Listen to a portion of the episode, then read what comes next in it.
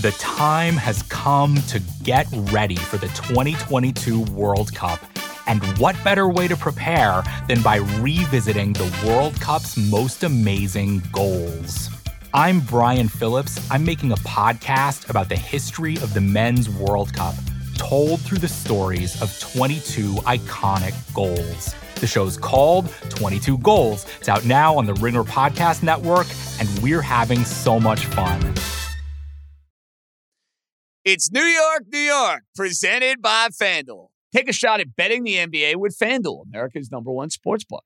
Right now, you can check out the new and improved Parlay Hub, filter by odds, sport, and bet type to easily find the most popular parlays and same game parlays all on one page. Plus, Start betting on the Explore page and the Pulse and bet live same game parlays for every NBA game. So download the app today and bet with FanDuel, official partner of the NBA. The Ringer is committed to responsible gaming. Please visit rg-help.com to learn more about the resources and helplines available and listen to the end of the episode for additional details. Must be 21 plus and present in select states. Gambling problem? Call 100 Gambler or visit rg-help.com. This episode is brought to you by Cars.com.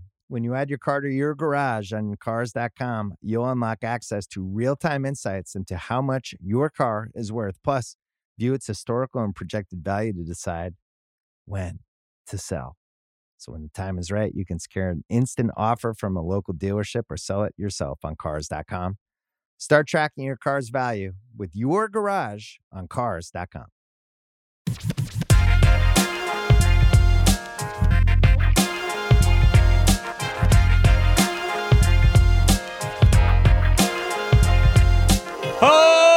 Let's roll, baby. Welcome in. It is a early Thursday edition of New York, New York with yours truly, JJ John Jastremski. And I think this is the earliest we've gone. Well, actually, that's a lie because we went early a couple weeks ago when I was down in Disney World.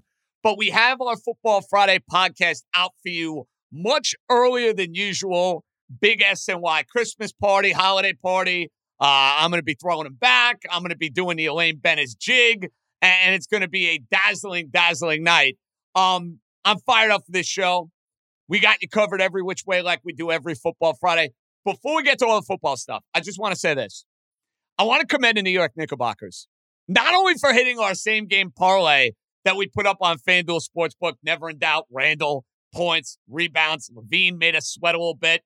If only I had shown the Stones to go with Knicks plus four and a half, as opposed to the alternate line at Knicks eight and a half, or, you know, I took the Knicks on the money line, we would have cashed that much more.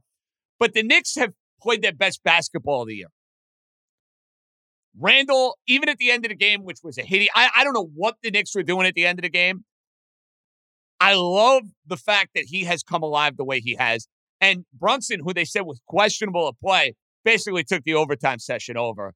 And you see the value and the importance of having someone who can run an offense for someone who can execute in crunch time. Weird, quirky schedule. Knicks stay in Chicago and they play there on Friday night.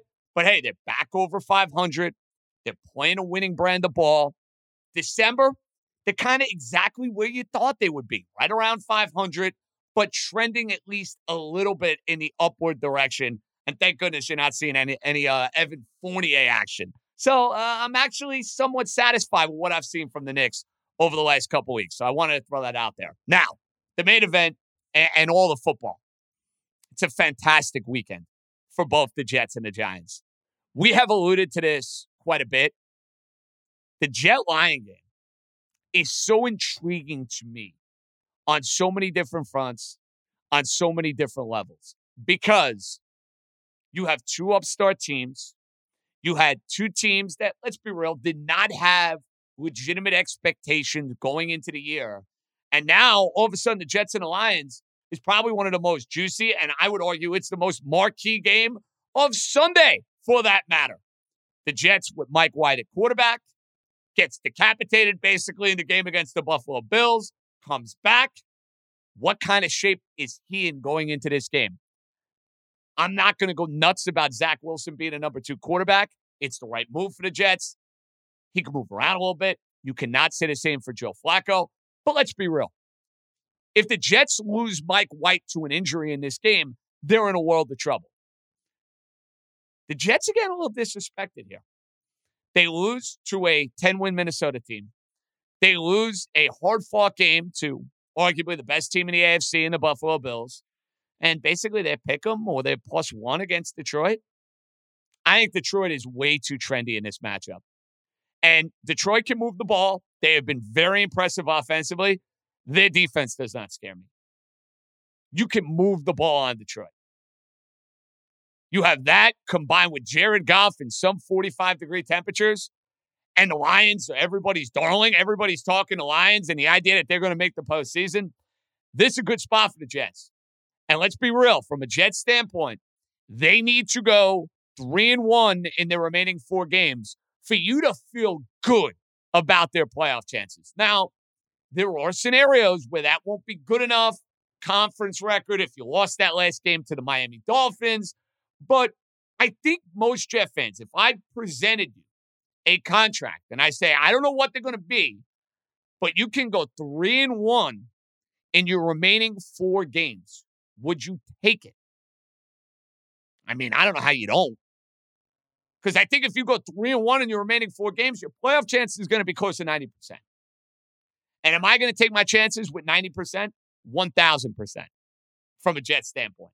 So the goal is three and one in the final quarter of the year. We'll see if that starts Sunday against Detroit. And you got to monitor the status of Mike White, who I think is going to play. And then, of course, Quinnen Williams beat up last Sunday. I know the Jets have a lot of talent on that defensive line, but let's be real about this. Quinnen Williams is their best player. So I can't wait to watch this game on Sunday. Then you have the Giants and the Commanders. And the Giants are reeling.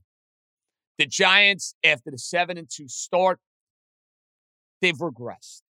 And to me, it's inevitable regression because we're talking about an offense that has struggled to run the ball because Saquon Barkley has gotten beaten up over the course of this year, and a receiver corps that to me is the worst in the NFL. I was thinking about this the other day. As bad as the Texans are, Brandin Cooks and Nico Collins would be number one thousand yard receivers without hesitation if they played for the New York Giants. Daniel Jones has been put in a position where he needs to make plays and he doesn't exactly have a whole lot of explosive playmakers around him. That could be frustrating. The good news for him and the good news for the Giant fan this week, he's played his best football against Washington. He played well there last Thursday night last year. That's a game the Giants should have won. And they played a couple weeks ago. Giants should have won that game too. The problem is Washington's a more talented team. They're getting Chase Young back. On paper, Washington, in my opinion, deserves to be a four and a half point favorite. They're better. What does Brian Daboll have up his sleeve is my question. He, all September and October, was able to pull the rabbit out of the hat. The last couple weeks, he's been unable to do so. The Giant defense that was opportunistic, that was making things happen, they have been unable to go and make that big play. Are they going to get it this week against Washington? Well, they're going to need it. The Giants are not built to go and play a game that's up and down the field. They got to win the turnover battle. They got to maximize in the red zone. And I think they got to keep this game in the 20, low 20s, high teens to have a legitimate chance to win. I think the Giants quarterback, a lot of people, uh, they're talking about his future and biggest game of his career. That's all true. I'm not worried about the Giant quarterback in this game. What I am worried about is the rest of the team and where are the big plays coming from and where are the turnovers coming from on the defensive side of the ball. If you could present me those two things, then the Giants have a legitimate chance to win. Giants need to get two more wins. That's the way I see it. If they can get to two more wins, because they are seven, five, and one on the year, that gets them to nine. I'd like their chances to get into the playoffs. But if they lose this commander game at the Vikings, home Indy, at Philly, with probably no motivation. Can they get two of those three? I'd rather get this one. So, two fascinating spots. We got the Jets at one o'clock. You get a little respite. And then we have the Giants Sunday night. Remember, we're going to have a Spotify Live after the Giant game. We haven't done one of these in quite a while, but after Sunday night football, come to Spotify Live. We'll post it as a podcast. We'll work on magic like we do each and every week. All right. Voicemail time. Let's get them right out of the gate. 917 382 1151. Uh, I don't know where you guys are going to take these. I have no idea where you're going to take them. So uh, surprise me. Let's hear them, Stefan. Hey, JJ. Peter from Ulster Park. Been listening since day one. Love the show. Listen, if I hear one more stupid Jet fan say they should trade for Aaron Rodgers, I might puke. The Jets over the years have either had a great defense and um, quarterback and no offensive line, so the the um, quarterback gets killed. Let's uh, point out O'Brien, Sanchez, and Darnold.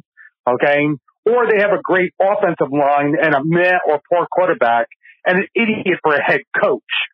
See um, Rex Ryan and the Snoopy Bowl.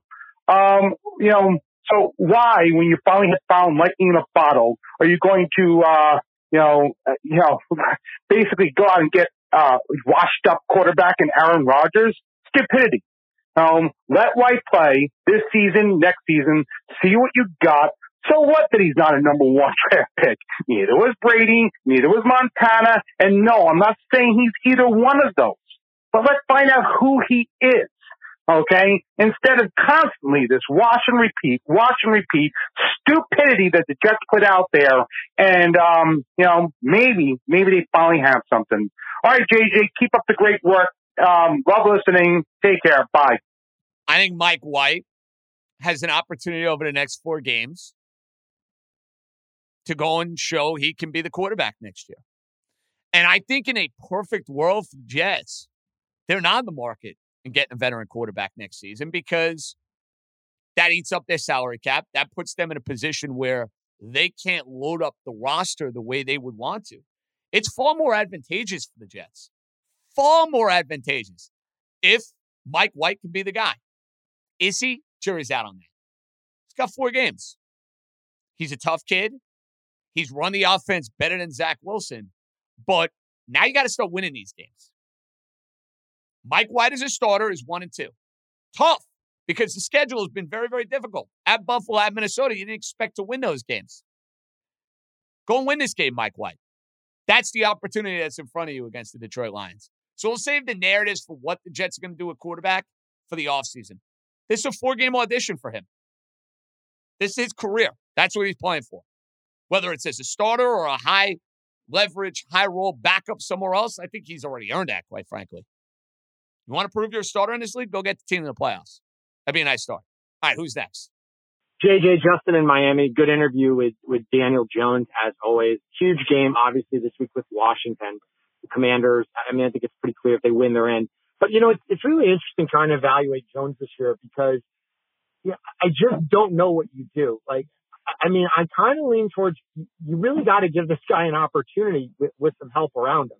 I mean, this is might be the worst receiving corps I've seen since the Giants have really fallen into this dry spell since 2012, and that's saying something. But they have no weapons. You know, the line is still kind of a mess, although Thomas is obviously pretty good. And I just don't know if you take your draft pick and draft some project quarterback like a Levis or a Richardson, who, by the way, I don't think are, are, are sure things by any means you know, you have to use draft capital to trade up to get him. You already don't, you have a, a pretty talent barren roster as is. I'm just not convinced that's the best approach. I almost think I'd rather, you know, draft a receiver in the first round, sign someone, give this guy a chance because he's played at a level of a solid starting quarterback this year. And, you know, one of the things with DJs, I, don't think he's as good as a guy like, let me give you your guy, Tua, for example. But I don't know if Tua would be better for the Giants right now. You look at the situation, Jones has done about as well as you can hope to do with the lack of weapons around him. And, you know, if you just bring in a guy who, let's say, can throw the ball all around, but you have no receivers, I don't know if that's a better situation. So I'm curious to see what they do. And, I think it's, you know, I think you're going to end up bringing them back. Talk to you later. I agree with you, Justin. And I think the Giants may not view Daniel Jones as their quarterback for the next five, six, seven years. But on a short term contract for the next two to three years, I'm in. I am 1000% in. He knows the offense. Brian Daboll is comfortable with him. You give him an opportunity with better playmakers around him, and then you can fairly evaluate all right, this is what we have. And that's not to say the Giants can't go and draft a quarterback this year. They can. They can draft a quarterback and have Daniel Jones back for another year or two. They have that option if that's the route they decide to go. But if I had to handicap it, it's the week before Christmas. Daniel Jones and the Giants have four games left. I would put the chances of Daniel Jones being back 75, 80%. That's how confident I am that I think they're going to go and bring him, you know, a two, three year type of deal. And I think he'd be receptive to that. You know, everybody's asking him about the contract, too. We'll ask him that at the end of the year. Of course, it's something he's playing for. That, that goes without saying. But like the week to week evaluation of his contract, uh, guys, come on, come on, give it a rest with that. Like I'm not, I'm not asking Daniel that every week because it'd be annoying. Of course, he's playing for it. Of course, it's in the back of his mind. Beginning of the year, end of the year. Case closed. All right, let's take one more. Hey, JJ, Charlie Elmhurst calling in. So, uh, waiting on the Yankee news. I didn't better have a big move, so waiting on them. But actually want to talk about the the Knicks. So they won five in a row. Nice win, OT win over the Chicago Bulls. And at this point, I'm not like, you know, waving pom poms to get overly excited. I'm just like, okay, they're doing good. And far as concerned is Julius Randle has playing well, although the last couple of games, uh, the Kings game getting thrown out, that was inexcusable. And like Julius Randle, like we know his limit and like he started off really great and he put up numbers, but at the end of the game situation, like you don't want to, you don't want him handling the ball. Like the last possession before the Knicks uh, prevail in OT. I mean, what was that? I mean, that's one of the worst like closeout in game possession in basketball. I mean, that was so hideous. And thank goodness with Jalen Brunson, who is, you know, a floor general who should be handling the ball. He should be the guy handling the in-game, uh, closeout situation. Now, if it wasn't for him, they would have lost that game. Like, really. But the Knicks need a superstar. The, uh, otherwise, then the team's not going anywhere, really. Not going anywhere. But, I mean, I mean, Jalen Brunson not having having him as a nice ad. So yeah, I mean, we'll, we'll see how it goes. But like, like see, like wait and see with the Knicks. So just keep keep winning games, okay? But not gotta be too overly excited about it. So that's about it. So hey, hey, how about maybe in the holiday, maybe in soon, maybe hope I hope you have a JJAMA because I missed that segment. I missed that. All right, man. Later. So I think you've gotten this year everything you could hope for out of Randle so far. I, I hated that possession at the end of the game.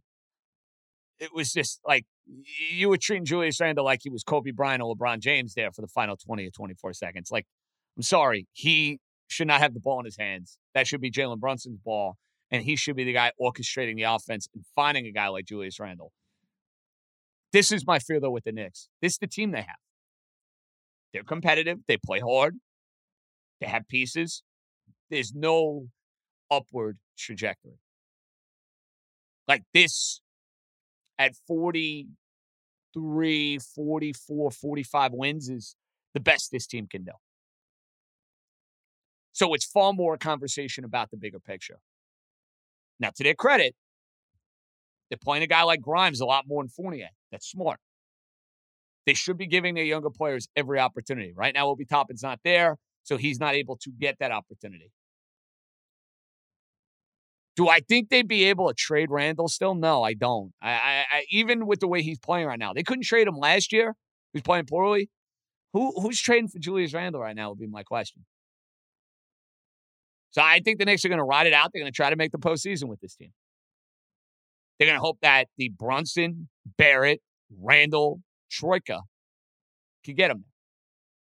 And I like Brunson. Listen, I love the signing because of the direction of the franchise. The player is incredibly likable. He plays hard. He's smart. He's got good basketball IQ. You want him with the ball in his hands at the end of games. Like Brunson's a good player. And it's nice finally having a point guard, which is something the Knicks have not had in forever. That it is refreshing. I'm not going to lie. But like the vision for the organization, no, I still don't see it. And maybe I will at some point, but right now I'm not there. Okay. All football Friday regulars. It's early. We're treating you. It is the holiday spirit season. You know, we got to be in the, uh, I guess the holiday spirit is the way you would phrase it. Whatever. Same crap. Holiday season, spirit. I mean, my brain's fried. It's not even, it's not even the Christmas party yet. It's fried. Can only imagine what it's going to be like uh, second half of uh, Seattle, San Francisco when I'm hooting and hollering for Geno Smith. That's right. I got that Seattle plus three and a half ticket. Say a prayer on that one. All right, Benigno, the Caesar, Cats, the Troika, the law firm. A football Friday on a Thursday. The boys are up next. With Memorial Day savings at the Home Depot, you can upgrade your home with up to $2,400 off select kitchen packages from top brands like Maytag.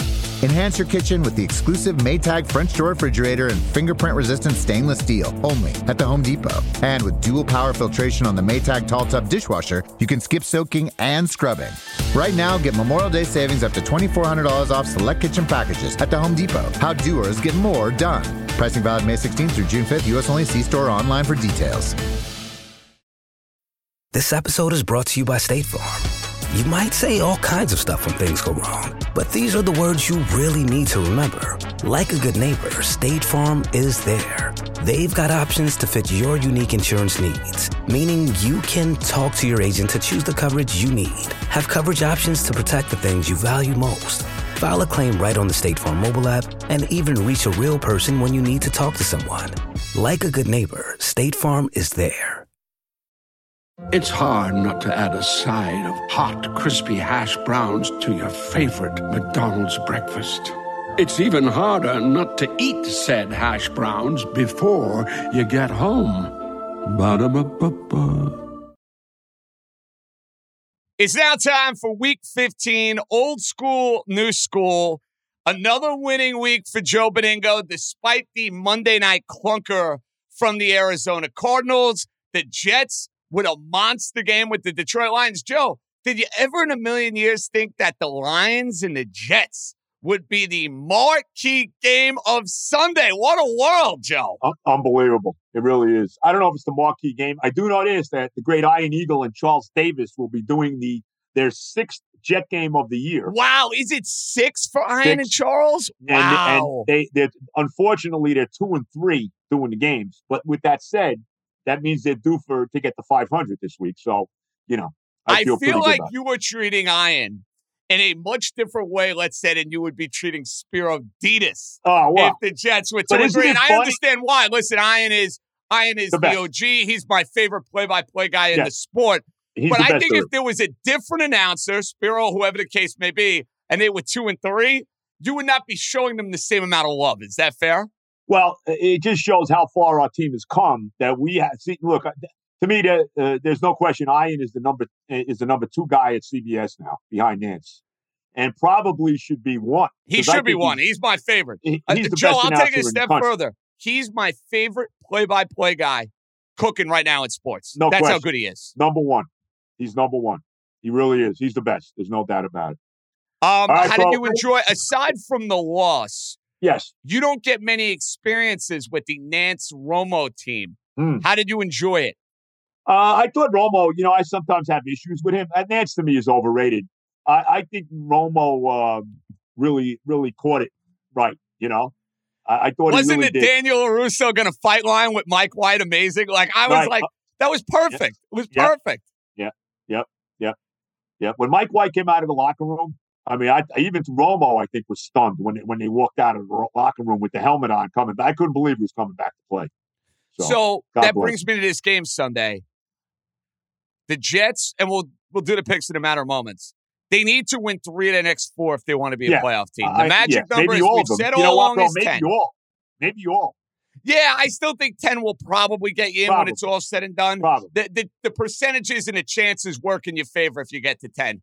Anyway, Right. Are you at all concerned about White getting beat up in the game, Quinnen Williams leaving the game, the status of your team, not losing the Buffalo Mm-hmm. and Minnesota, but your team not coming out of that game full and whole? Does that worry you a little bit? Um, not not a whole lot. Uh, thankfully, Quinn Williams didn't tear his knee up. Look, it looked like when he initially happened. I guess he's still day to day. I mean, that's what Saleh said yesterday. I don't know. Calf injuries are tricky. Could be good to go. Right. Might miss Right. the game. We don't know yet. Right. The one good thing is that he it's a, as good as he is, and he was dominating early on. Um, it's a position where we're loaded on the defensive line, so I, I do feel you know good about that. Uh, Mike's here's what I'm. Mike White is good unless his leg is falling off. Mike White's playing because Mike White is playing for his career. There is no way, and like I said, unless he absolutely can't breathe, that he's not playing. And he and he did the they look the, the clearly the right move was Wilson being the backup. Joe Flacco shot. He can't He's move. done. Joe, he Joe is Flacco's done. incapable of moving. They put Done. him in the game, and it Yep. was it, it was just so. And listen, we're no fans of Zach Wilson, but Flacco is a statue back there. He cannot move around at all. And this and one of the big mistakes in the game was that our offensive coordinator, who makes me delirious sometimes, why would you call a pass play on? I, I think I think it was second down. Why would you call a pass play for the first play for Joe Flacco that he's going into the game cold? Why would you do that? Why don't you just run the ball? I don't want him throwing a pass there. And what happens? Boom, he gets sacked, he fumbles, and it cost him a field goal. You know? So now it will be Wilson, but hopefully for your sake, you're not going to see Zach Wilson. And I don't want to see White Zach show. Wilson play again. I mean, I, Yeah, I, I mean, listen, that's hopefully what I- Mike that's what I'd White is my quarterback, not just for the rest of this year, but going forward. I hope. ever again. Not wrong Right. about that. Okay, Right. so we're through 14 weeks. Oh, by the way, one more thing before Yes. we start. Uh, it looks like uh, January 13th, which is the Friday prior to the beginning of the playoffs at the Brewing Company, if you want in. I am in, and right. let's just hope both of our Both teams, teams. Right. will be in. I, I don't know if that'll end I don't know up being the that. case. I Two don't- I weeks ago, know. I would have said we got a good chance of it. Now it might be shaping up that one of us is going to have a very miserable start to the year. But that is a January problem, Benigno. I Right. am in. I'm not worried about it now. I Right. am in Long the. Friday before the playoffs. Uh, I may be a little late because I'll be coming from television, but I will be there around eight Yeah, we'll, o'clock. we'll, we'll, we'll, I'm, I'm going to see Mike Monday, and we're going to set it all up. I'll let you know official. It's not official yet, but it looks like. And I love doing the hits with Joe, of course, at Hackensack Brewing. Yes. Three and two for Joe. He's now 39, 26, and five on the year. Two and three Not for bad. me. Got to get going at 35, 33, and two. The honor is yours, sir. Take it away. I'm having a little uh, Poland Springs here. Give him a little pop. there you go. I'm having my There. Starbucks. A little coffee for me, a little water for you. All right. I'm starting. I, I'm I'm going uh, to. Um, we'll start with a game on Saturday. Okay. I'm taking the Vikings laying the four and a half against the Colts at home in Minnesota. I just think the Vikings are going to bounce back. Look, they still haven't clinched the division. Uh, I don't know if a win here clinches the division for them or not. I'm not. I guess it does because the best that the Lions can do is ten. So uh, this a win here by the Vikings clinches the division. Uh, I think the Colts. You know they had the bloom has kind of come off the Jeff Saturday rose here. Uh, I love Minnesota. I, I think they're gonna just they're gonna just beat the crap out of the Colts in this game. You're only laying four and a half. Uh, like I said, the, the, the, uh, clinching the division is on the line here for Minnesota. I, I'm sure they want to get this done as soon as they possibly can. So I'm taking the Vikings on Saturday, laying the four and a half at home against Indy. Interesting. That's a game I don't want to go near. I think you're on the right side of it because Indianapolis got the bump, got the boost from the interim head coach, now has backed into reality for a team that's going nowhere. Vikings coming off a loss, but 63% of the bets in on Minnesota. I'm actually surprised, Joe, quite frankly, this line is as low as it is. Yes. I thought Yep. this should be a line Yep. that's at six and a half, seven, seven and a half. Right. Uh, but the odds makers just do not like the Minnesota Vikings. Bro, I'm getting right to it. I'm saving, I'm getting the best right out of the way. I love the Jets this week. I can't Okay. stress this enough. The Jets are my favorite play of the week. Detroit, I know they're red hot. I know they're super trendy. I know if they win this game, they have a legitimate shot to go and make the postseason. The Jets, angry, coming off back to back losses. Jared Goff, for as well as he has played, and he's played really good football this year. No Tip question. cap, give him credit. The numbers sub 45 degree temperatures are putrid for Jared Goff. Assuming Mike White can make it through four quarters, that that's a big caveat with this pick, guys. So if Mike White gets knocked down in the first quarter, I don't feel good about this pick. Right. right I just right. think your team is going to have a big effort here. I really do. I think your defense is going to have a big effort. I think you will be able to make plays against that Lions secondary that's not any good. And the disrespect, Joe. You're a one point underdog in the game. Get it oh. out of the way. J E T S, Jets, Jets, Jets. I'm on the Jets plus one.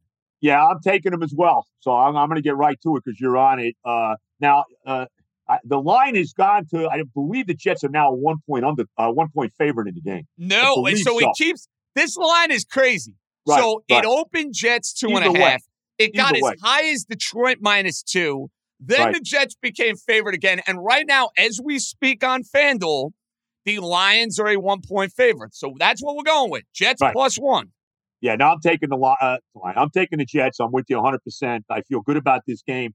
The disrespect for my team is really insane. You know, they've only been favored two games this year, and really only one because even the Denver game, they were they were underdog the whole week until it became obvious that Russell Wilson wasn't playing in that game. And then once we got to game time, they were favored. So really, the only game that they've been favored is favored all year is the Bears at home, which is just mind-boggling when you think about it. Uh, I love what Sal said about the uh, we're going to see Buffalo again. I really do. I feel I, I, I, I look. I feel good. I think that I think they're going to win uh, definitely three more. I could see them running the table. As crazy as that sounds, I'm a little worried about Quinnen Williams' injury. That's a big hit, but they are. It, it is a position where they got a lot of guys on the defensive line. Um, you know, we'll see. Uh, but I think Mike White. Mike White's going to play, bro, unless his leg falls off, because Mike White is playing for his career. And I don't think there's any question about that. So I'm with you on the Jets. I'm going to take the point and I'm going to run with it. So uh, we, we a family play on the Jets for uh, game two for me, game one for you. So you're going to notice a theme now with the next two picks I'm about to make. And I promise you, Joe, this is not my heart talking. This is my head and my Vegas sense talking. I Yeah. promise you that. Yep. But game two, I love Vegas this week against the Mm. New England Patriots. I don't like Vegas. I love Vegas this week. There's a misconception that's out there. Listen, Belichick's the greatest head coach I've ever seen in my life. Ever. I In own it. sport. I- Probably acknowledge in it. any sport, by the way. in any sport. I totally agree. Not not even up for debate. But a lot of people out there are like, "Oh, Belichick, he owns his assistants." Wrong. Look at what his assistants have done to him over the years. Mangini had some success. Brian Flores went three and one. Even that loser Matt Patricia Hmm. beat him when he was in Detroit. McDaniels gets his first opportunity to coach against Belichick. There are no secrets here. Belichick knows what McDaniels wants to do. McDaniels, who was with Bill for forever, knows what he wants to do. It's New England's second week on the West Coast. They are beat up going into this game. I know they beat Arizona. Stevenson got beat up. DeVante Parker got beat up. And I think the Raiders are going to get up for this game. I really do. I think they're a better team than New England. I think they're a more explosive team than New England between Adams and Jacobs. I think it's a big bounce back game for Derek Carr. And I think the fact that this line is what it is, with the Raiders being a losing team and New England having everything to play for here in this game, I'm on the Raiders, Joe Benigno. And I know that will be a pleasant pick for you and I if it comes to fruition on Sunday. Give me Vegas. They get it done. You know, I really thought about that game. I was looking at the Raiders. I just, I said, you know what? I, I you like don't want to get involved because you're already too emotionally invested. right. I can much. understand that. Yeah, and you know, pretty I could have gone the other way with the emotional hedge, but like I said, this Right. is not my heart talking. This is my head Right. talking. Right. Yeah. No, I, I I would like them a little better if they had not blown that game to the Rams, you know, and they coming in on that four game winning streak, uh, where they still See, I actually, I actually like the fact that they lost the game You do? Okay. you could say, oh, Okay. they could quit, but I think that's kind of going to eat at them now, going into a little extra time to quit. prepare. I don't see yeah, Davante Adams and and uh, Josh Jacobs aren't quitting. I, and I don't Carr, see it. Not a guy who's got quit in him. Right. No Right. way. Right. I like. I hope you're right. I I, uh, I I would lean that way, but I was a little hesitant to take it. But I hope you're right. All right, game three. I don't. I never do. I haven't done this all year, but I'm doing it today. I, I'm taking both New York teams. I'm taking the Giants getting four and a half in Washington. I, to me, I don't know if the Giants are winning this game. But I, this is a field goal game. You, you, look, they tied the first time. I mean, you get four and a half here. Uh, this game is a three point game anyway it goes. That, that's the way I look at it. I think Washington is overall better than the Giants are, but the Giants, you know, it's four straight without a win. They got a four game winless streak. This is a massive game, national TV, Sunday night. You know, I, I, I know they're banged up. I know all kinds of injury problems. I know they got no weapons at all. By the way, I want to say this. I want to give some credit to Daniel Jones, who I think has had a phenomenal year. I mean, you you say whatever you want about Daniel Jones. With you look at the team he's on, with the lack of weapons, got no wide receivers basically at all. Okay, you know he's got Slayton. That's it. Barkley and Slayton's not any good. That's the other thing, Joe. He's a number three wide receiver. if he was, let's put it this way: if Darius Slayton was on the Jets, he's the fourth wide receiver. Yeah, think about yeah. that for a minute. Yeah, the no, fourth. you're right. He's the four guy. No, I agree with you. He 100 percent, 100 percent. And you know, Barkley hasn't played. He had a great first half. The second half, he hasn't been, you know, anywhere close to what he was in the first half. I think Jones has had a tremendous year. I mean, you got to give him a lot of credit. If I'm the Giants, I bring him back. And you want to see what he's going to be able to do with actual talent right, around him. Right. No he's question. taking care of the turnovers. Right. He can make plays with his Yep. legs. And listen, Yep. Joe, I, I, I'm not looking at Jones where I say this guy is going to be a star, but No. can this guy be a productive No top half quarterback in the league? Yes, he can. No doubt. He Yeah. can. So, so I think he's going to have a big game. I think it's going to be a close game. I, I don't know. Look, this could go either way. I think four and a half is a big number here. To be very honest, bro, I, I figured maybe three in this game, maybe two and a half. Washington would be favored. Uh, I'm taking the Giants getting four and a half on Sunday night against the Commanders. See, I'm staying away from this game. I, I understand your point. They should have won the first game. Jones has had great numbers against Washington throughout his career. Yep. I'm just nervous that the gap in talent is going to be a problem for the Giants because, again, Chase Young now coming back. Yeah. Washington's got a lot of different ways to beat you on the defensive line. This game was like an immediate stay away from me, Joe. I saw it. I'm like, mm, not going, not going anywhere near the game. I like your game a lot. The Giant Commander game, I do not feel great about it. Okay, the second game that has a rooting interest to you and I that I will be on, and again, this is my head, not my heart. I love Tennessee getting three against the LA Chargers. I don't like it. I absolutely love it. The Chargers right now are everybody's darlings. They had this great game plan against my team. Everyone was uh, just praising the accolades of Justin Herbert. Collinsworth, I mean, my goodness, that I wanted to vomit listening to that Yeah. broadcast. Yeah, and no, right. He right. played a great game, but Yep. it was just like, oh, it was Right. insufferable. You would have thought Right. Justin Herbert threw five touchdowns and 550 yards, that it was the greatest quarterback performance he's ever seen in his life. Anyway, the Chargers can't stop the run. The Titans are coming off two horrible, horrible, horrible losses. Eagles smoked. Jaguars smoked. Now they're beat up. That scares me a little bit. But Mike Vrabel plays the underdog card better than anybody. They're an underdog in this game. His record as an underdog is fantastic. And you can exploit the Chargers' biggest weakness. You keep Herbert on the sideline. Mm-hmm. You run Henry 40 times. I think you get a better game out of Ryan Tannehill.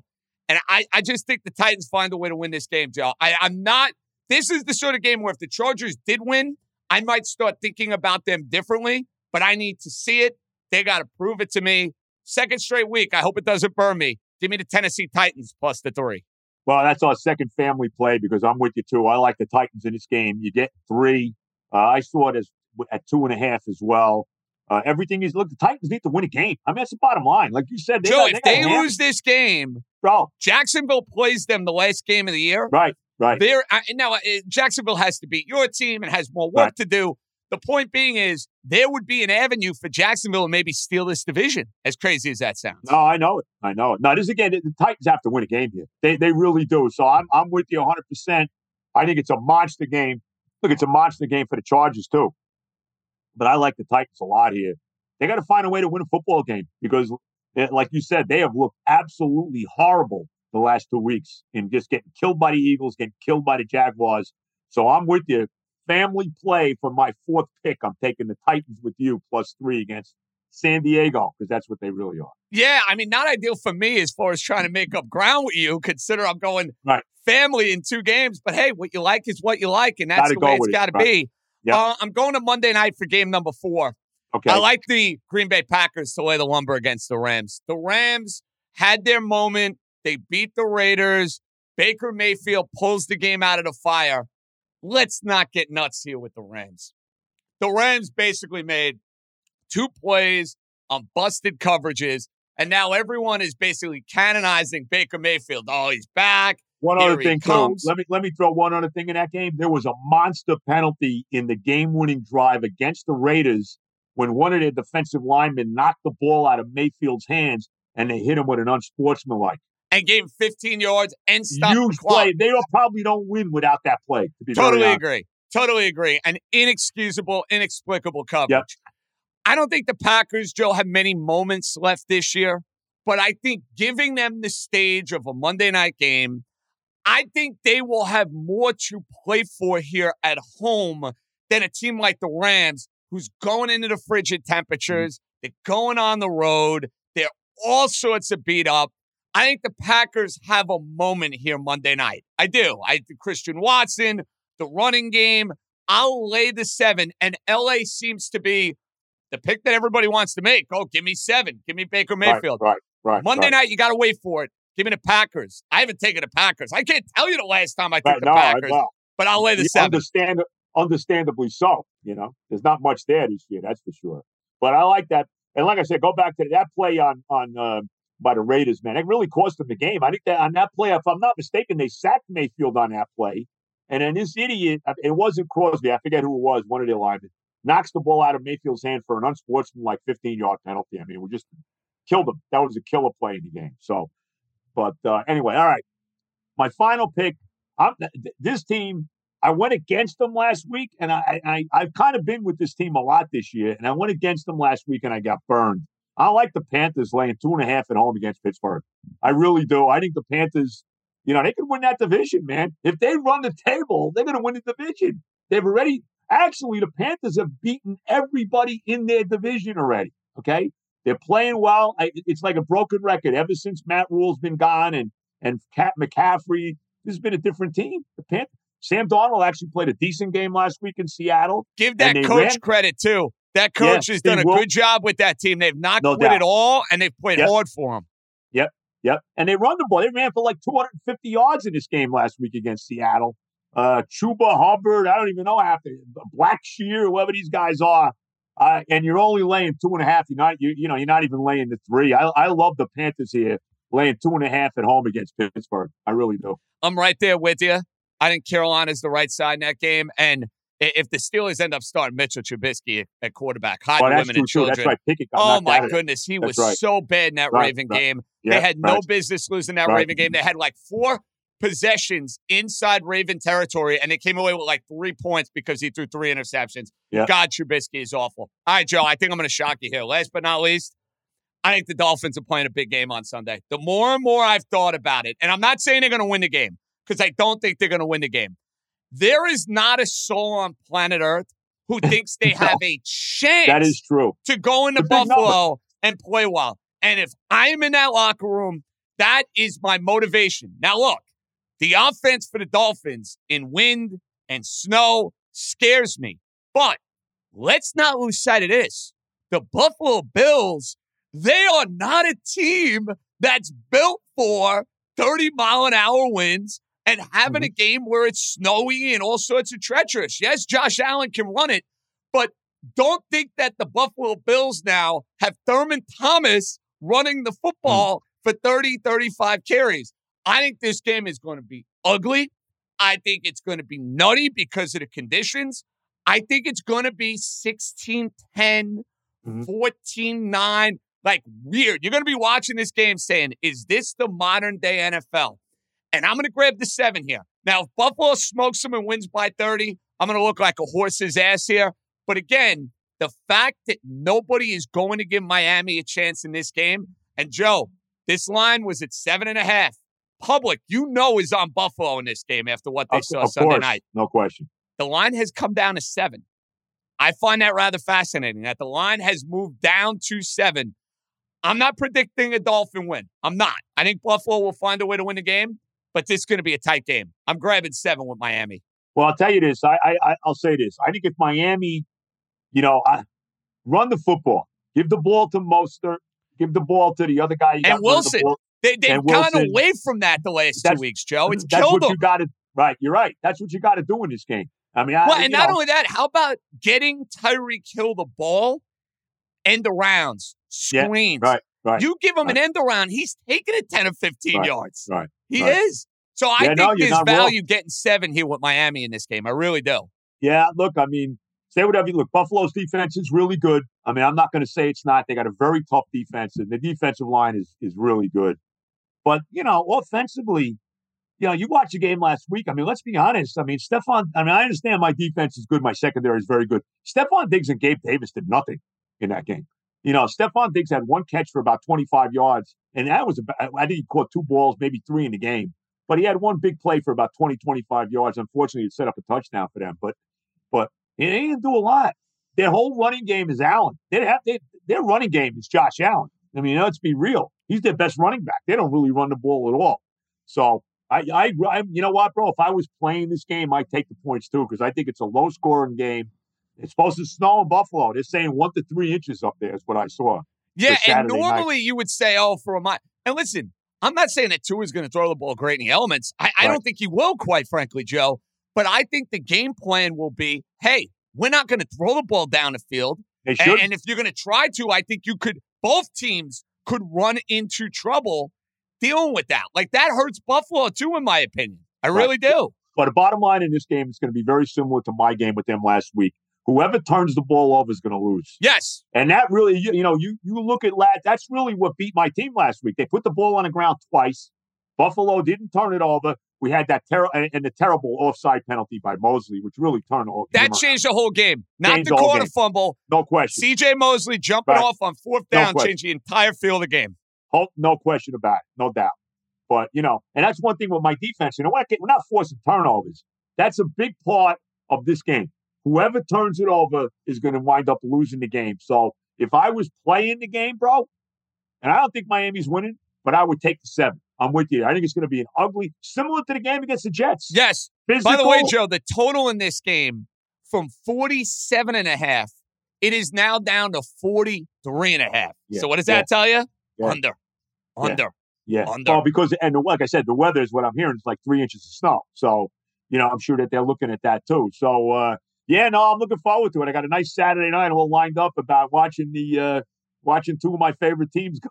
go I'll tell you it. this. I'm going to need a lot of cocktails to get through Buffalo and Miami. Thank Yeah. God I'm not going to be up there with those lunatics. You could not pay me enough money to go and sit with those Nah, crazies, I dude. tell you, man, I, I you could look from what I've heard. Okay, and you know, you know, obviously, Ira, Ira in Staten Island goes to all these games. He says he's told me repeatedly the worst fans there are are the Bill fans. Worse than the pa- not even close. The Patriot fans are a day at the beach compared to the Buffalo fans. Uh, from my experience of going to one game up there, I totally understand Ira's point. I totally, totally get it. So to recap, Joseph and I with two family plays. Joe has Minnesota, he has the Giants, he has Carolina, Tennessee, and the and he has the Jets, of course. I have the Jets and Tennessee together, Vegas, the Green Bay Packers laying seven, the Miami Dolphins. Mm-hmm. And I'm telling you this, Joe, they don't cover this week. I'm done taking the Dolphins the rest of the year at plus seven. Well, the Dolphins don't exactly have a layup schedule the rest of the way either. So you know, No, they do not. And mm. next week, Joseph, we will tape before your Thursday night extravaganza against the Jaguars. okay. Well, you know what we're gonna have to do because I'm going to the game. All right. I will be there as well with Stefan. We will be there. Okay, so we'll have to probably do it during the day. Like this would be the good time to do it next week. Lock it in. We got you right. covered every which way. Uh, enjoy the games. I'll save my Christmas pleasantries for uh, next week, okay? Beautiful. By the way, one more thing here. Let me say one, one thing. Carlos Correa, 13 year deal. 13 years? 13? The years and the money in baseball is nuts. And by the way, didn't Boras play that perfectly? Leaking the story that the Mets are interested. That comes out at nine o'clock. The new offer from the Giants came Right. about an hour and a half, two hours later. Say what you want about Boris. Joe, he knows how to play the game, bro. Right. And how about the fact that my team has gone, when you, we have gone from the owners that were in the outhouse to the all time penthouse with this guy. Sounds about right. Sounds about right. $420 million payroll? What? Come What a world. And the crazy thing is, they've only scratched the surface because you know they're going to be bigger spenders when Otani and Soto and these Oh, guys yeah, are yeah. available next year or Yep. Devers. No doubt about it. No doubt about it. Well, you keep right, bro, enjoying in this fantasy world for your Mets. Good, good for you. Crazy. Who you like in this game tonight? It's a good game tonight. Actually, I like game. Seattle. I grabbed three and a hook. I think they're begging you to take the Niners. Yeah. I feel better about three and a hook. I think you get a big effort out of Seattle tonight. Remember, Yeah. as good as Purdy has been, first start now on the road, crazy environment. Seattle's a tough place to play. I like the and, Seahawks. and it's a big game for the Seattle too. I they mean, need a lot more than the Niners. No doubt about it. All right, bro. I will well, chat love, next Stephon, week. Love and happiness. Let's go Jets. Good luck with all your picks, bro. All right, Arthur Caesar coming up next. We go from Joe Benigno to our guy in the desert, Arthur Caesar, Superbook, Westgate Extraordinaire, getting ready for week 15, triple header on Saturday, full slate Sunday. Um, Art, I want to start here. These Saturday games, because they're standalones, am I crazy to think that these lines are a little sharper than the normal run of the mill Sunday game? No, that that's very fair, JJ. Um, you know, standalone games, a lot of the times with Thursday, Monday, and Sunday night games, we have to not shade things, but we have to, especially Sunday and Monday night, we have to recognize that so many things will be tied into those games as far as money line parlays and teasers and even just kind of the bailout specials. So we recognize that those lines will be a little bit tighter, but uh, I think you can kind of say that for these Saturday games, especially your game, the late game. Oh, Art, isn't everybody and their mother teasing Buffalo Yes. down at Pick'em? I love Yes. that. Dude, I that is the hope for me that the Dolphins have a legitimate chance to win. That Buffalo is gonna I think Buffalo is gonna be the most teased game of the week, in my opinion. I really do. Yeah, no, definitely. I think you could throw Buffalo in there, and the number is is big, but the Eagles will be a very big tease team as well because everyone will take seven and make it two. So, but you're right, Buffalo with the six and the seven making it a pick 'em or one. Buffalo will definitely be the most teased team. All right. Giants this week looked deader than dead against Philadelphia. But yet, Art, line goes from three and a half to four and a half with the commanders. Everybody betting the Giants this week. Is that accurate? Because I'm seeing these breakdowns right now and I'm stunned. Yeah, you know, for us, it was actually, we had it a little bit higher. We actually hit as high as five. So we hit five with the Giants. We had some buy on the Giants at that number. It's actually been pretty decent as far as split action for us. Probably a little bit higher on the Giants, you know, 55, 58%. But I'll say this that number, and this is not me being a giant homer, I think that number is just a, tick too high. I I think they just played. This is legit almost loser go home for the playoffs. This is life on the line for the Giants, a divisional game. This has the feel of a three point game. The fact that it's as high as five, now four and a half, I just think it's a little too high. And I think the public and the sharp betters are thinking that, especially because they just saw a tie. This Jet Lion game is fascinating to me. Or I've seen this line move like 10 zillion different times. uh, it opened Jet two and a half. Then the Lions were favored by two. Now it's back to Jets minus one. On FanDuel, Jets are plus one. Where is this line ending up by kickoff? Do we have any idea? No, and, and and this is one of the more fascinating ones. And the Lions had that last week with a fascinating line being a two and a half point favorite at home against a 10 and 2 Minnesota team. For look ahead lines for us, we had standard Jets at home minus three. And now we're at a pick 'em. But you're right. I have seen around town Jets minus one, Lions minus one. It really is. It's going to be in that ballpark. It's never going to approach two or two and a half or three on either side. I think you'll stay at the one or one and a half unless some crazy injury news breaks.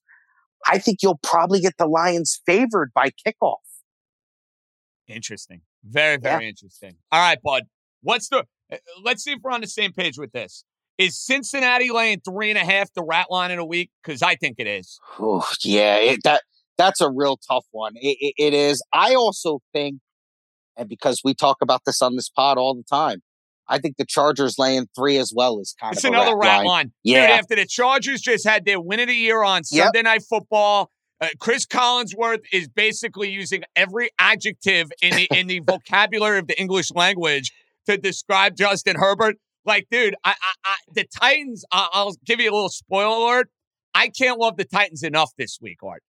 I, I agree. You know, there was a lot of the times when I'm looking for teasers, there's really only a couple of games I can zero in on. There were about four or five this week. Titans didn't make it for me, but the Titans were right there.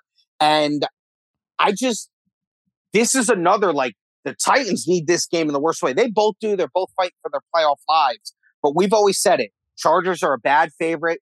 Titans, you think are going to come in and give you a really good effort on Sunday. So the fact that the Chargers are three, like, and I'll say this, a lot of bets on the Chargers this week.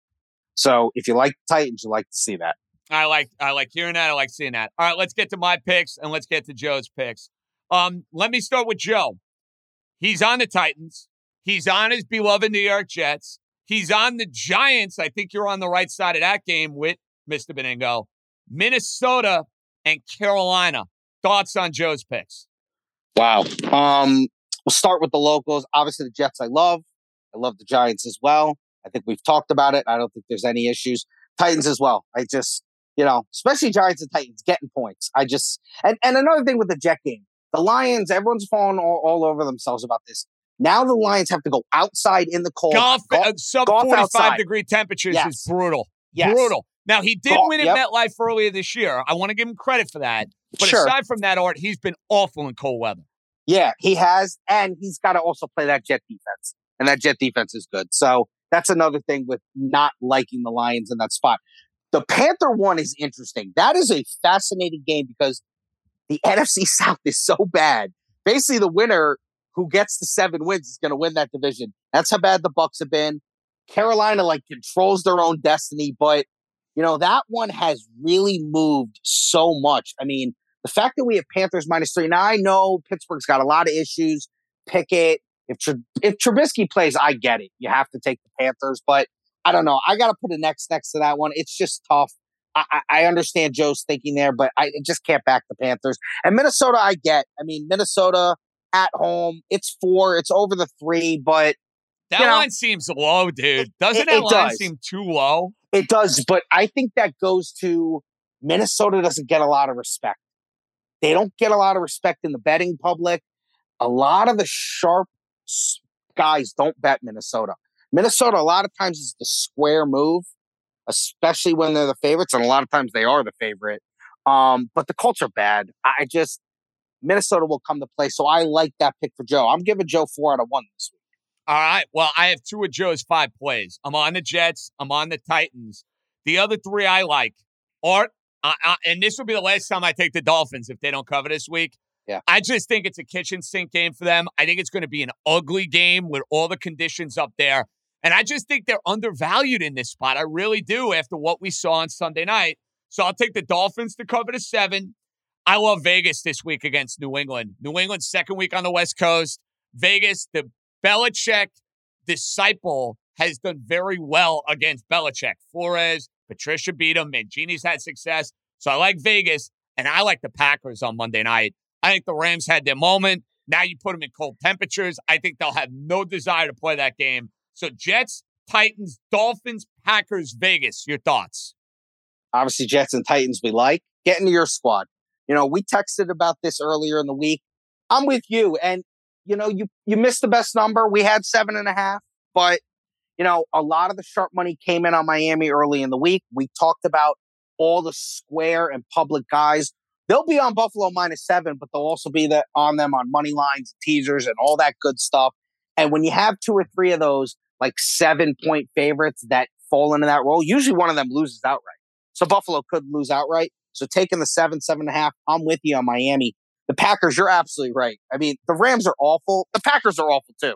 Don't get me wrong. But I think the line is telling. I think that it's seven makes you realize that in Lambeau Field, Rodgers, they'll come to play. I'm with you. The Rams had their moment. They beat that bad Vegas team who always loses games when they have leads. So I'm with you on the Packers. I actually am not with you on Vegas. I actually think New England wins the game. I just think they're better than the Raiders. I like that they stayed on the West Coast after the game against Arizona. You know, if you look at the Patriots schedule, obviously they beat Arizona. If they beat Vegas, that puts them at eight and six. They're the last wild card right now. And their last three are tough Miami, Buffalo, and Cincinnati. They need this game if they want to make the playoffs. So I think Belichick and his staff and the boys and the defense will be ready to go against Vegas. I think New England wins.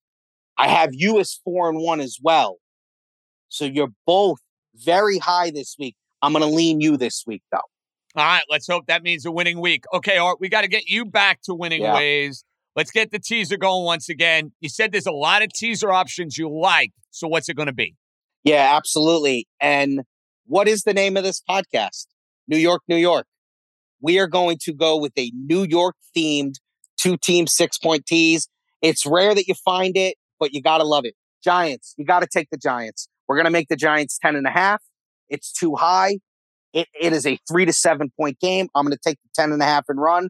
I'll be pulling for my boys big. I hope they win. I don't know if they'll win, but I'll take the 10 and a half.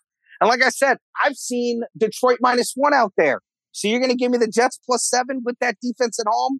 I'll take that all day. So let's make it a holiday New York, New York theme. Two teams, six point tease.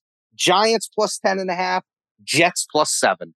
A New York, New York tease. That's a first. I think it is yes, a, uh, a podcast first. All right, brother. We'll chat before the slate of games on Christmas Eve, Christmas Day. Good stuff as always. All right.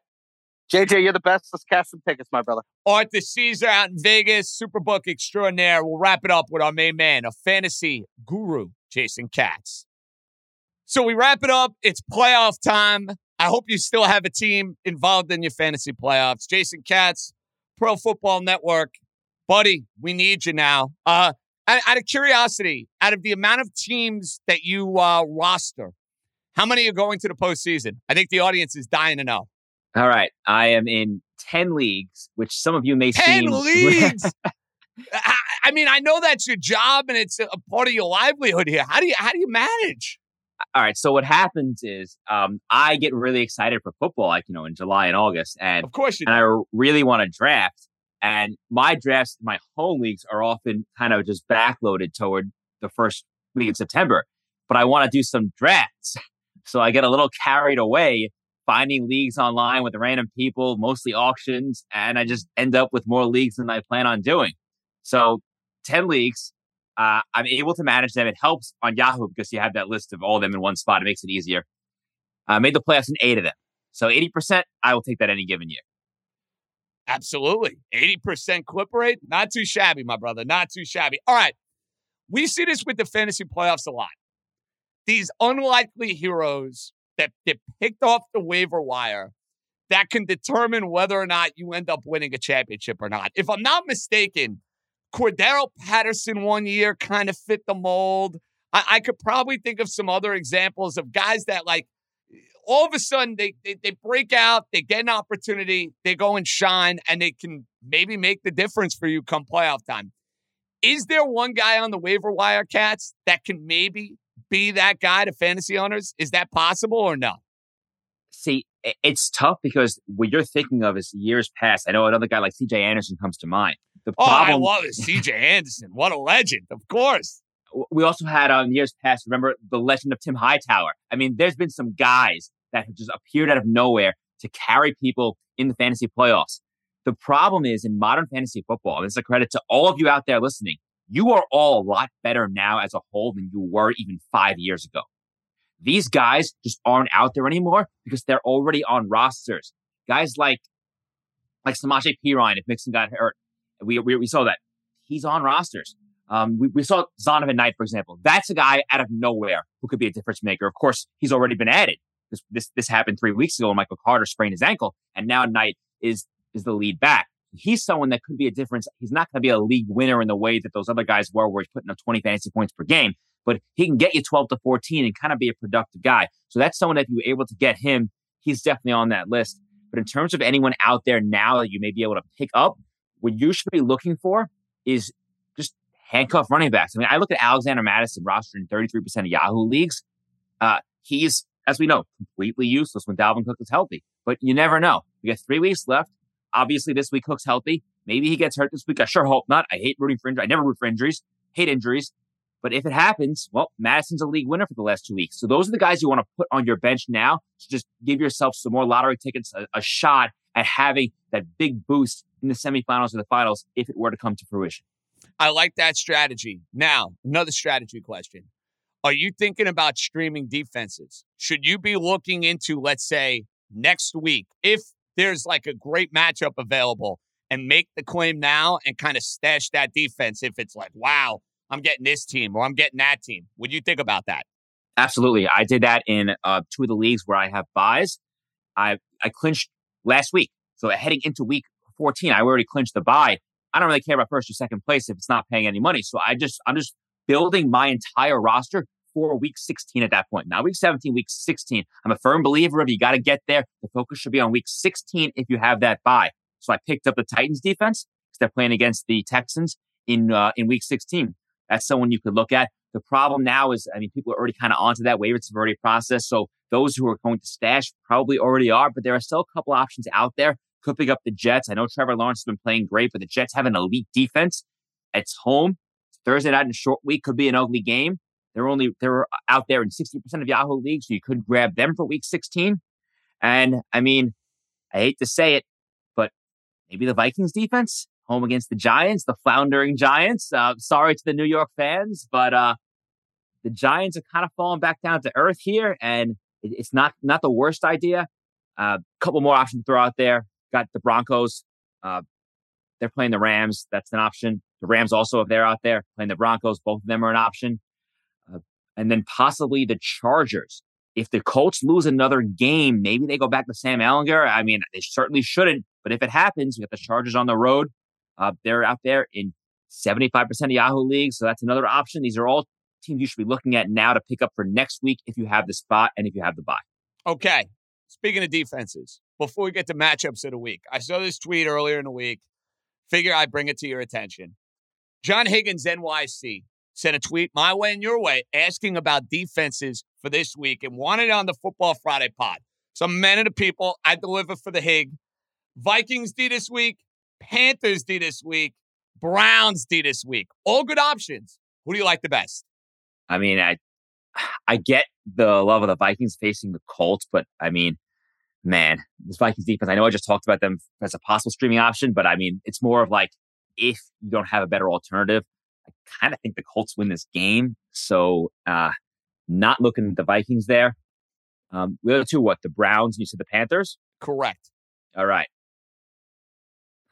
The Panthers at home against the Steelers is very interesting. If we're getting some combination of Mason Rudolph and Mitch Trubisky, Kenny Pickett is right now trending towards playing, but you never know. Concussions are a tricky thing. And I don't love the Browns because I do think that we're getting Tyler Huntley this week. I'm not sure how he's cleared the concussion protocol in just in just five days, but uh, he's trending in that direction with a full practice on Wednesday. That's usually kind of the last step where, where he gets cleared then on the Thursday or the Friday. So I think I would lean the Panthers there as the best option of those three. All right, Jason. Now it's time to shine the big three. Quarterback, week 15. The must play, the must avoid. Floor is yours. Yeah, we did well last week, so I'm hoping to keep it going. And with the start of this week, we are staying right here with Mike White. Over the past two weeks, Mike White has attempted, I mean, this is absurd to think about, over 100 passes. The Jets with White are a pass first offense, which is great news against defense, allowing the most fantasy points per game to quarterbacks by far. The Lions allow 23.2 fantasy points per game, which is a full 2.2 points more than the second worst team. The only concern I have with White is those ribs. I do think he starts, but you never know. It takes one big hit. You, you don't want your quarterback to be exiting uh, a playoff matchup at halftime that would be just devastating for fantasy managers. I mean, we already saw what happened with Kyler Murray this past Monday night that swung playoff playoff pictures across the fantasy landscape. Would hate that to happen in the playoffs. But if White can make it through the game, I think we have 300 yards, three touchdowns, very much within reach. As for who we're not starting, Deshaun Watson, he looked much better last week, and I've seen enough to feel confident that we're going to get the old Watson back eventually. But do you really want to gamble that's going to happen this week? Even if he takes more strides, what are we hoping for from this game?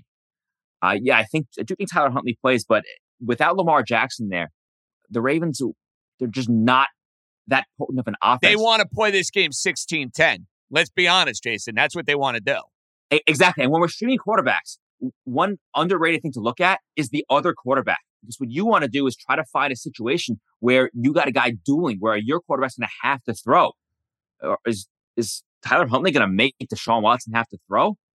This is just not the time to fire up Watson. I wanted to ask you about one game in particular before we get to running back and wide receiver. The forecast in Buffalo this week. And I know a lot of people who have fantasy teams right now. You got Allen, you got Diggs, you got Tua, you got Tyreek, you got Jaylen Waddle. Are you scared shitless, Jason, of this game being like 16 10 on Saturday night? Because I am. I think this game is going to be super low scoring. And I think there are a lot of fantasy owners who feasted on these guys all year who could be in quite the predicament come Sunday. It's really terrifying because there's nothing you can do. You got to play these guys, right? Like, eh, maybe if you have a different quarterback other than Tua, maybe you could sell me. Like, you're not sitting Jaylen Waddle or Tyreek Hill. You can't, or Diggs. That's the problem with these teams is you don't have fringe fantasy assets on these teams. Yeah, maybe Gabe Davis, sure, you can sit Gabe Davis. You can sit him anyway because he's just not good. We talked about him last week. But when, but when, you have the guys that you mentioned, these are elite fantasy assets. There's nothing you can do. There, even the guys on your bench, like, okay, so for example, if I'm going to sit Diggs or Tyreek in a league, I'm putting in like Drake London or like DeAndre Carter. Like, like what am I doing there? That they they could on on their best day, they can easily have like three points. I mean, I'm getting at least three from Tyreek, regardless of the weather. Weather. So there's nothing you can do. It's more of just we rely on these guys to give you the spike weeks to carry your matchup. And if the weather is as bad as it is kind of projected to be, we may not get that. Now, the only good news is I've seen the latest forecast is for like nine plus inches, but people kind of see that and they get scared. They're not going to drop nine inches at eight o'clock on, on Saturday night. It's not what's happening. It's going to fall throughout the day. They're going to clear the field. So it really comes down to how heavy is it falling during the game. And I'm hoping that if we're looking at a accumulation of like an inch per hour or something like that at the time, these guys can play through that. Wind is far more problematic than snow or rain. So I'm hoping, uh, I'm being a little optimistic here, but I'm hoping that we have better weather, better weather than we seem to be thinking we're going to get right now. All right, let's get to running back, Jason. All right, running back. Chiefs, Isaiah Pacheco, a dream spot for the seventh round rookie. Pacheco has been averaging around 15 carries per game for over a month now. He's also seen a steady increase in receiving work the past three weeks. He comes with a solid floor, but this week could be the ceiling game against a Texans defense, allowing the most fantasy points per game to running backs. They allow the most rushing yards per game. They've allowed the most rushing touchdowns per game. I mean, Pacheco might go for a buck 50 and two in this one. And on the other side, D'Andre Swift. Two weeks ago, we got a brief glimpse of the old Swift, but he seems to be gone again. Basically, if Swift is on the injury report, be worried about his snap share. When on the injury report, he typically plays around 30 to 35% of the snaps, barely ahead of Justin Jackson. Now, for what it's worth, at least as of today, he's not on the injury report. So that is at least a little encouraging. But again, the Jets are a tough run defense. They allow the 11th fewest fantasy points to running backs. They allow just 4.1 yards per carry and 0.5 touchdowns per game. They have been a little more vulnerable through the air, but Swift isn't seeing enough volume to make up for the lack of rushing and goal line work, which we know is going to Jaamal Williams. So I think Swift is nothing more than a floor play this week. Last but not least, Jason, wide receiver. I'm sticking with the local guys, Elijah Moore. Since it's playoff time, I do want to let the good people know I was considering Michael Pittman here. I like him this week as well, but we're, we're staying here because this this is New York, New York. So we're sticking with the local guy. Look at you being a man and a people. I like the sound of that, Jason. The audience is, is craving for that sort of content, you know? And I'm sure they're craving for Elijah Moore to be the guy we saw last year. And I think we might be getting that. There's no denying that he has been a colossal bust this season overall, dropped in most leagues during the middle parts of the season. But things have been trending up since Zach Wilson was benched, double digit fantasy points in two of his last three. The Lions allow the third most fantasy points to wide receivers, and 71.7% of their total receiving yards allowed goes to wide receivers. Moore is looking at an every down role as the starter opposite Garrett Wilson, with Corey Davis almost certainly not playing with his concussion. So I love Elijah Moore this week. And finally, closing this out, Hollywood Brown. I mean, Kyler Murray's ACL tear, that was the final nail in the coffin for the Cardinals 2022 season. It is time for them to join their division rival Rams and just packing it in. Since returning from IR, Hollywood has posted lines of six for 46 and four for 34. He's clearly behind DeAndre Hopkins as the wide receiver too. The Broncos allow the second fewest fantasy points to wide receivers. Just 55.6% of their total receiving yards allowed goes to the wide receiver position. We want games, we want players in games that are likely to be high scoring. How excited are you about Colt McCoy versus Brett Rypien? Uh, that's a hard pass for me. Uh, hide the women and children. Uh, I'll stay away from that one on Sunday. I don't think that one's making it onto a screen, Jason. And if you bet on that game, you got problems. Shame on you if you bet in that game. I'm certainly not. That's a stay away. Like I had my five. We made our five. Denver and Arizona does not make the cut. All right, buddy. Best of luck in the playoffs. You got 10 zillion teams. We'll chat next week when my fantasy team comes back to life for the semifinals. I'm looking forward to that. JJ with the low key humble brag saying he's got a bye. Love to hear it. And listen, I've five teams. Only one of them is in the playoffs. So I'm at a 20% clip. I'm not taking any bows. Let's put it that way, bro. No bows for me. Well, let's get that one team a title. That's the idea. Jason Katz, Pro Football Network. Good stuff, buddy. Enjoy the weekend. You too. Before we say goodbye, Money Man. Money Man, we got to get going here. Week 15. Let's hear the picks. What up, JJ? Jeff Money here with a handicapper picks. This is for week number 15 of the NFL. Now, as far as uh, last week, I went up going two and three on 30, 37 and three. My money plays one, so I'm eight and six on the year. My top three plays are over 500. The bottom feeders have been giving me a little bit of trouble. As far as you, your best bet, you're still on fire. You were, you won. You're 11 and three on the year. You were two and three for the week, 36, 32 and two. Head to head, we were one and one. So uh, I'm eight, seven, and one against you, and we had no family plays with three and seven on the year. Okay, I have a feeling it's gonna be a good week.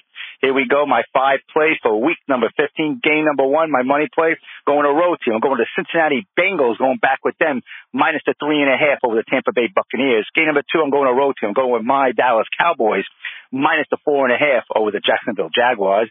Game number three, going to home team, even though we're not 100% on the quarterback, I'm going to go with the New York Jets plus the one over the Detroit Lions. Game number four, I'm going with a home team. I'm going with the Carolina Panthers minus the two and a half over the Pittsburgh Steelers. And game number five on Saturday night, I'm going to go with a home team. I'm going to go on Saturday. I'm going to go with the Vikings minus the four and a half over the Colts. Again, my five plays in order. My uh, money play, I'm going to go with the Cincinnati Bengals minus the three and a half. I'm going to go with the Dallas Cowboys minus the four and a half. The New York Jets plus the one. The Carolina Panthers minus the two and a half. And on Saturday, the Minnesota Vikings minus the four and a half. And I hope we have some family plays. Okay, JJ, everyone can always follow all my daily plays on Twitter at Jeff Money. Okay, JJ, I'm out of here. Let's go. Let's go, Jeff Money. For what it's worth, that's the best I feel about your picks in a long time. I like the Dallas pick. That was an honorable mention for me. I got no issues going with Cincinnati. I mean, how can anybody take Tampa Bay right about now? And the Jets, for me, Benigno and money. I think that's like our first collective family play of the year. What can go wrong? J E T S, Jets, Jets, Jets. All right, we'll be back Sunday night. We got a live after Giants Commander. Don't worry, we'll have the big pod put up, all the recaps of what you saw in week 15, but a live late night on a Sunday. Sunday night football. I mean, why the hell not? We got to do it. I think everybody is ready. How can you not be? Good job by Stefan. We'll chat Sunday night. We'll have it posted Monday as a podcast for your listening pleasure. Enjoy the weekend, everybody. JJ out. Be good.